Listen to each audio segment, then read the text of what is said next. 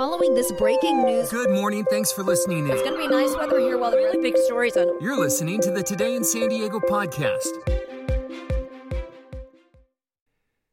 And welcome in on this Wednesday. Stephen Luke here. It is April fourteenth, halfway through the month, halfway through the week. Man, this weekend can't come fast enough, can it? Well, should just get easier from here. Hey, overnight, while you were sleeping, just a ton of law enforcement activity, and this seems to be headed up by the F B I. Not a lot of information in yet, but I'm going to share you, with you what we know so far. Uh, a series of overnight raids all across San Diego involving the F B I and support teams of other local law enforcement agencies. We know of at least five locations around the city of San Diego so far, but as to who they're targeting and why, that information expected to surface at some point early today. A spokesperson for the Bureau only confirming they are conducting court-authorized law enforcement activity, but from the eyeballs of N B C seven crews out and about on the streets uh, overnight following this story, it appears to be a fairly significant operation. Check back on N B C seven dot com for the latest. Local health officials have stopped the Johnson and Johnson vaccine from being administered here in San Diego County. County health officials say they just don't know how long the Johnson and Johnson pause is going to last, but they don't expect it to ha- affect our rollout when eligibility opens up to anyone sixteen years and older tomorrow. This pause does have some San Diegans concerned, though, not only about this particular shot, but maybe whether this news is going to deter more people from getting vaccinated at all. The F D A, here's here's what they've said. They asked states to pause the J and J vaccinations out of an abundance of caution after reports of blood clots developing in at least six women who received it. Uh, the agency saying the clots are extremely rare. And to give you some perspective, more than six point eight million people in the U S have received the Johnson and Johnson vaccine, and only six had these severely adverse reactions. The drug maker saying it is aware of the reports and adding that there's no clear evidence at this point the vaccines are what are causing the blood clots. Obviously, it's something we're following very closely.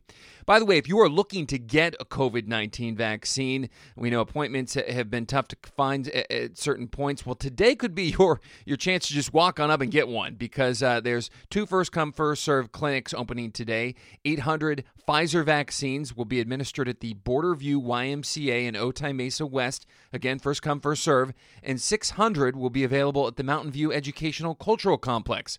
Both those sites open until three thirty this afternoon or however long supplies last.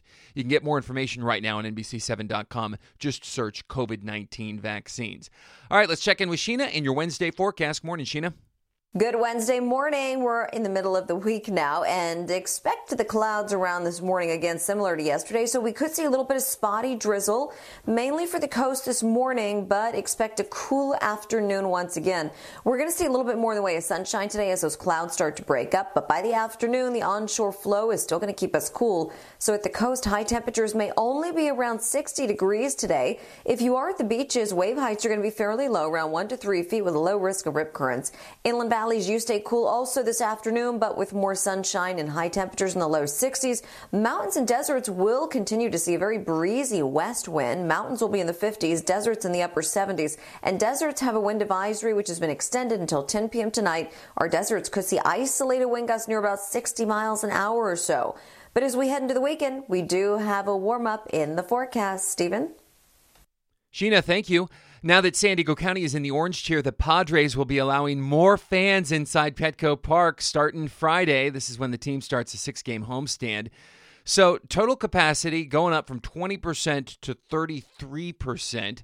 Some sections of the ballpark will have sixty-seven percent capacity for fans who are fully vaccinated or have a negative covid nineteen test seventy-two hours before the game.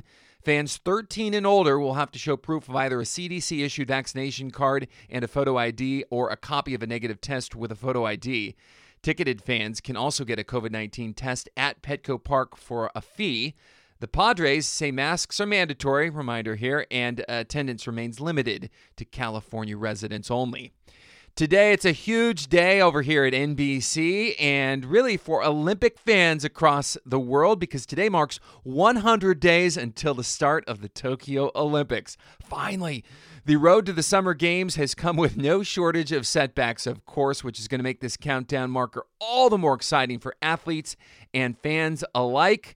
we have a special section dedicated to some of our local athletes here in San Diego, and there's a bunch of them, and we're telling you their stories. Just go to N B C seven dot com and look for a, a special section at the top of uh, the website there in the trending bar where we have their stories and profiles. You're going to get to know who they are, skateboarders, rock climbers, you know, athletes in sports and events you didn't even know existed in the Olympics, because there's some new ones this year, so check it out. All right, hope you have a great Wednesday. We'll talk soon.